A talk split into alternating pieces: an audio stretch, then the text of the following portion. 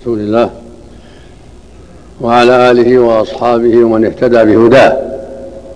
أما بعد فقد سمعنا جميعا المحاضرة القيمة التي تفضل بها صاحب الفضيلة الشيخ صالح بن محمد الهدان رئيس المجلس الأعلى للقضاء وهو هيئة كبار العلماء فجزاه الله خيرا وضاعف مثوبته. وزادنا وإياكم وإياه علما وهدى وتوفيقا. ونفعنا جميعا بما سمعنا وعلمنا.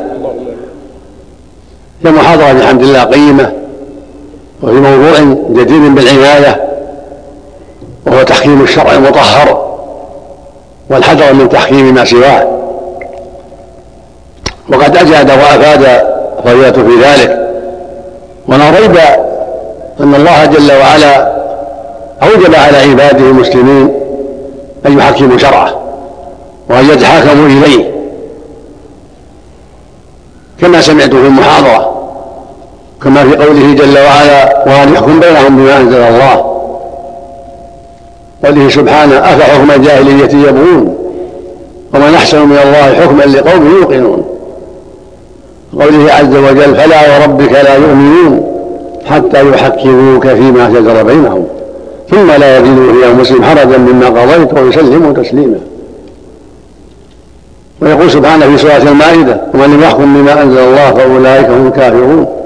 ومن لم يحكم بما أنزل الله فأولئك هم الظالمون. ومن لم يحكم بما أنزل الله فأولئك هم الفاسقون.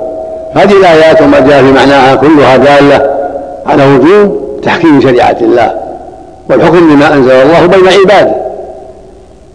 ومن هذا قوله جل وعلا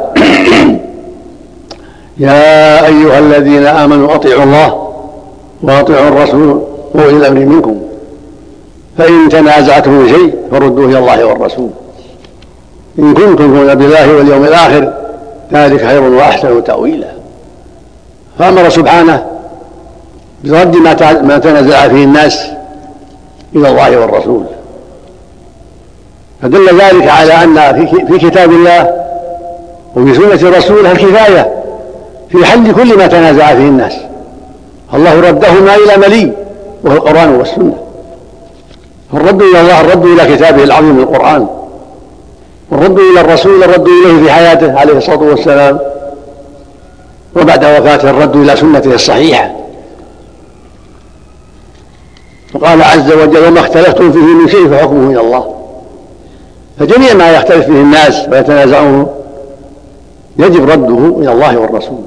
وإلى حكم الله يجب على ولاة الأمور المنتسبين للإسلام وعلى جميع الشعوب الإسلامية الخضوع لهذا الأمر والرد إليه والرضا به والتسليم لذلك من دون أي حرج أو أي توقف. ويسلموا تسليما. وفي ذلك الخير العظيم والسعادة في الدنيا والآخرة. وفي ذلك حل المشاكل والقضاء على أسباب الخلاف. وفي ذلك جمع القلوب على طاعة الله ورسوله. وإزالة الشحناء.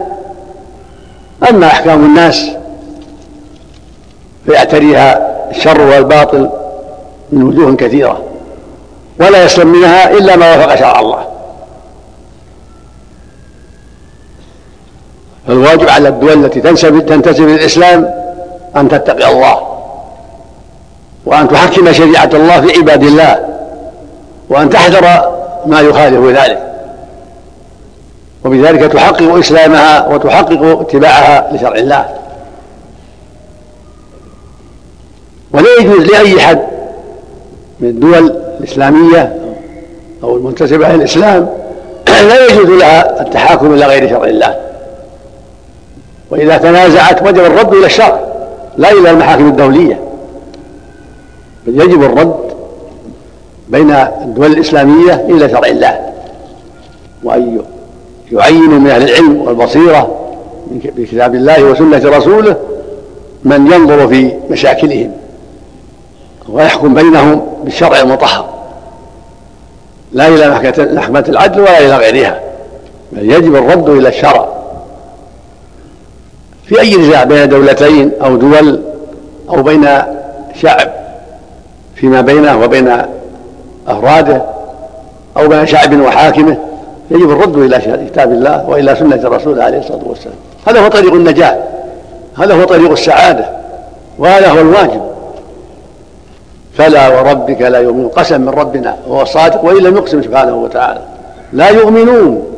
يعني الإيمان الواجب؟ حتى يحكموك فيما شجر بينهم. ثم لا يجدوا في أنفسهم حرجا مما قضيت ويسلموا تسليما. يعني ينقادوا بقلوبهم وينشرح صدورهم لهذا الحق. وقد سمعت من محاضرة بحمد الله ما يشفي ويكفي. نعم. فنسأل الله أن يوفق حكام المسلمين للحكم بشريعته والتحاكم إليها والرضا بها وإيثارها على ما سواها كما أسأل سبحانه أن يوفق علماء المسلمين في كل مكان لأن يطالبوا رؤساءهم وحكامهم بذلك وأن يصدقوا في ذلك وأن يلزموا ذلك وأن يتابعوه بكل نشاط وقوة بالأساليب الحسنة بالأساليب التي يرجى من ورائها حصول المطلوب.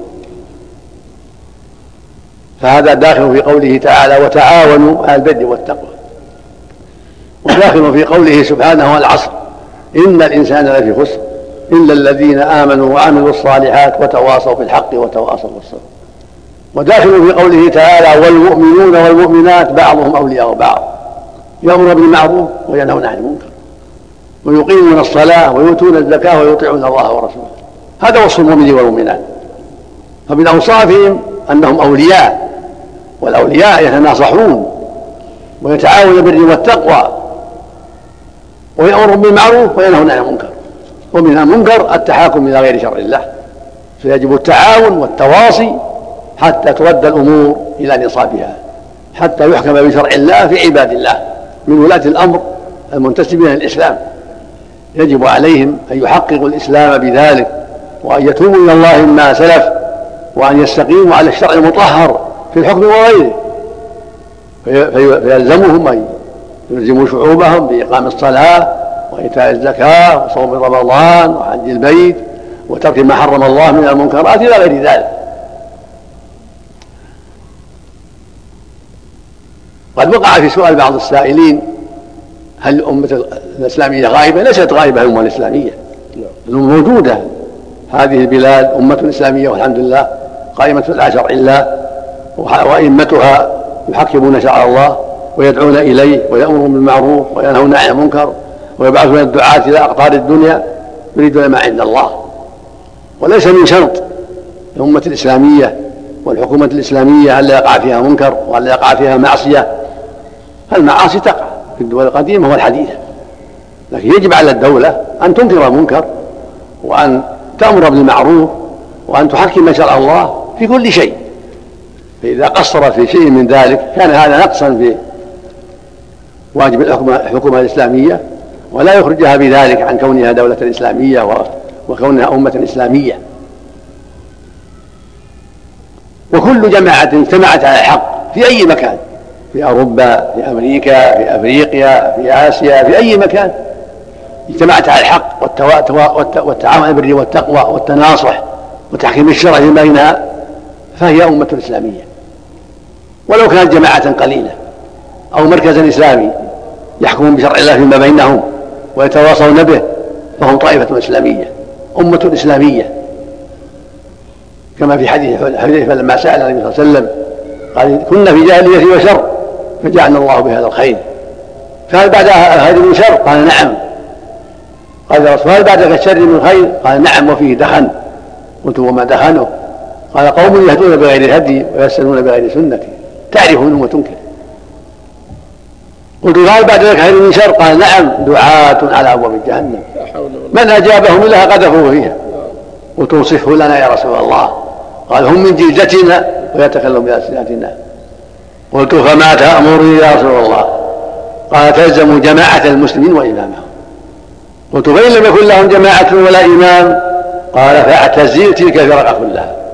ولو أن تعض على أصل شجرة حتى يدركك الموت وأنت على ذلك. متفق على صحته هذا يدل على أن الجماعة ثلاثة أو اثنين أو عشرة إذا اجتمعوا الحق فهم جماعة إسلامية.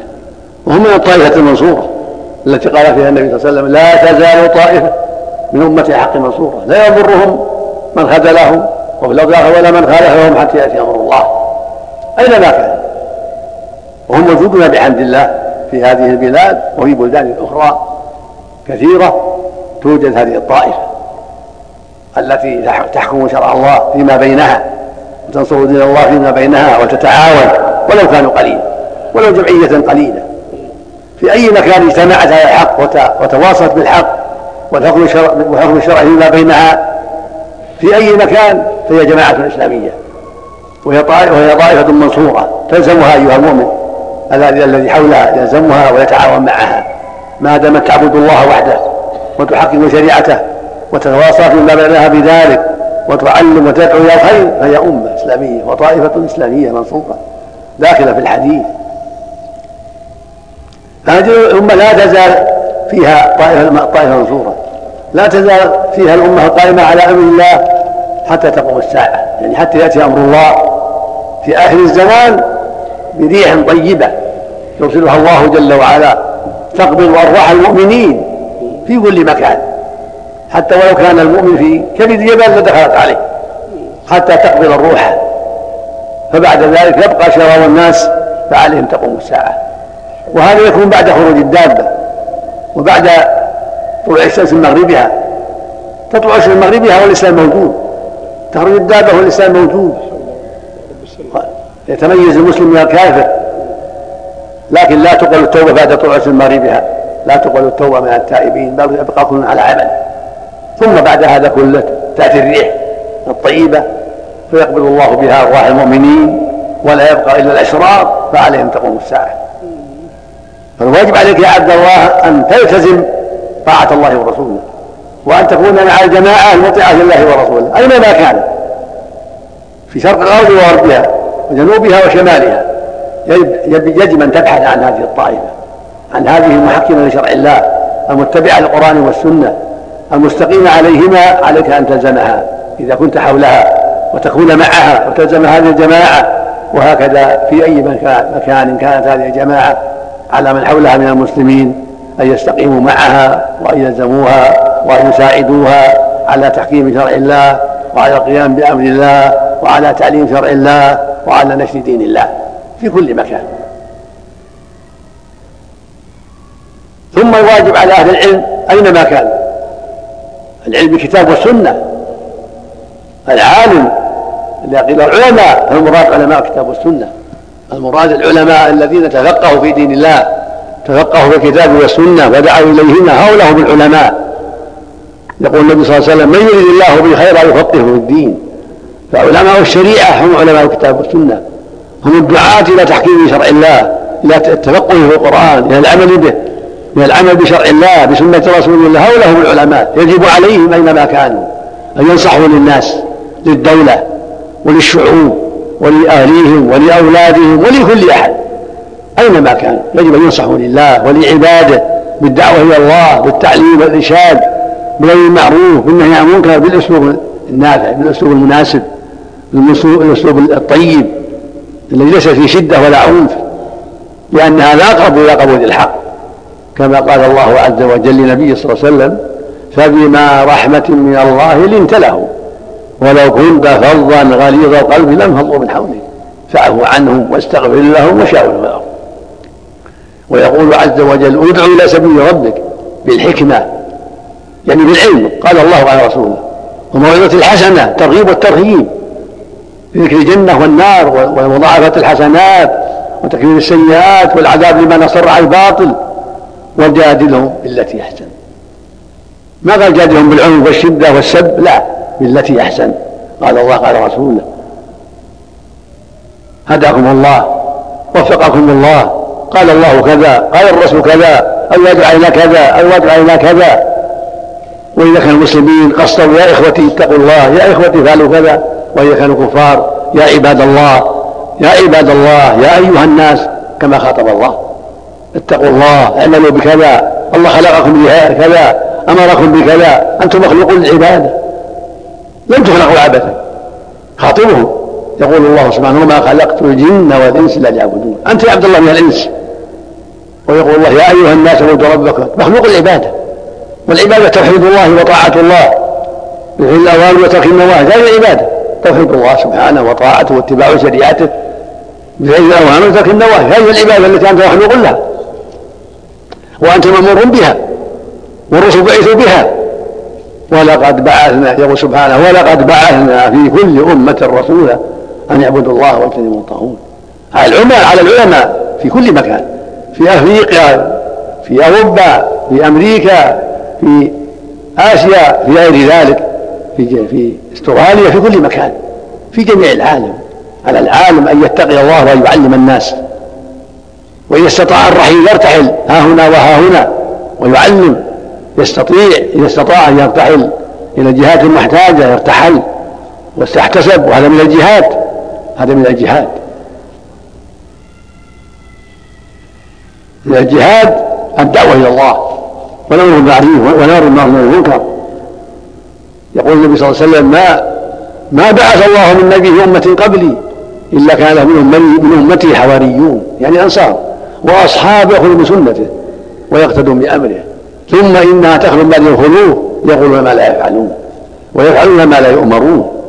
فمن جاهدهم بيده فهو مؤمن ومن جاهدهم بلسانه فهو مؤمن ومن جاهدهم بقلبه فهو مؤمن وليس وراء ذلك لمن حبت وهن حتى النساء عليهن ينصبهن من الجهاد جهاد الدعوة والتبليغ والتعليم لا جهاد السيف.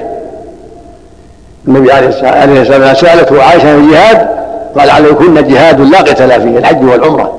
النساء عليهن الجهاد غير الجهاد بالسيف جهاد الحج والعمرة جهاد التعليم والبلاغ جهاد الدعوة إلى الله عليهن نصيبهن من هذا الجهاد. أما جهاد السيف على الرجال ليس لهن أن يخالط الرجال في أي موضوع لأن الخلطة للرجال بسبب الفتنة والبلاء والشر ولكنهن في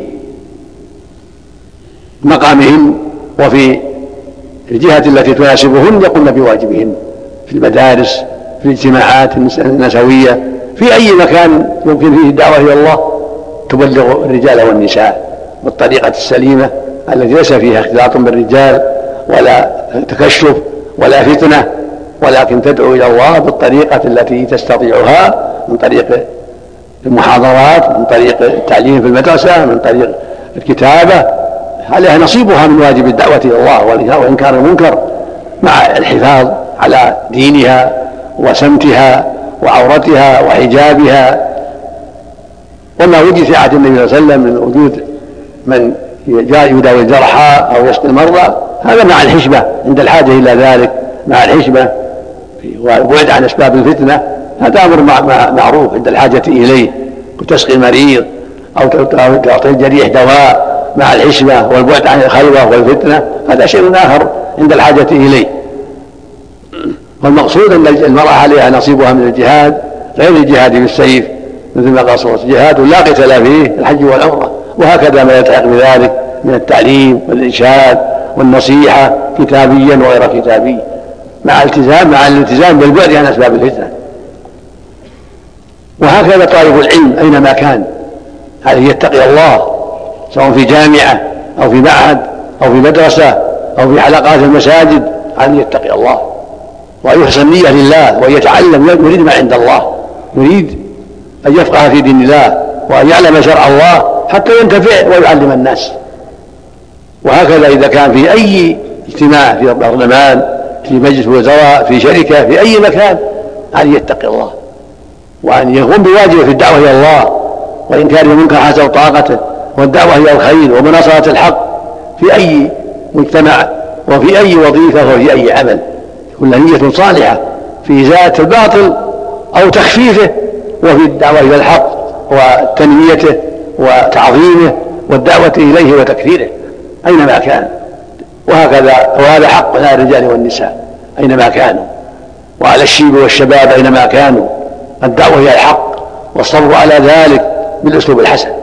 بالطريقة الحسنة كما قال الله لموسى وهارون لما بعثهما إلى فرعون فقولا له قولا لينا لعله يتذكر ويخشى.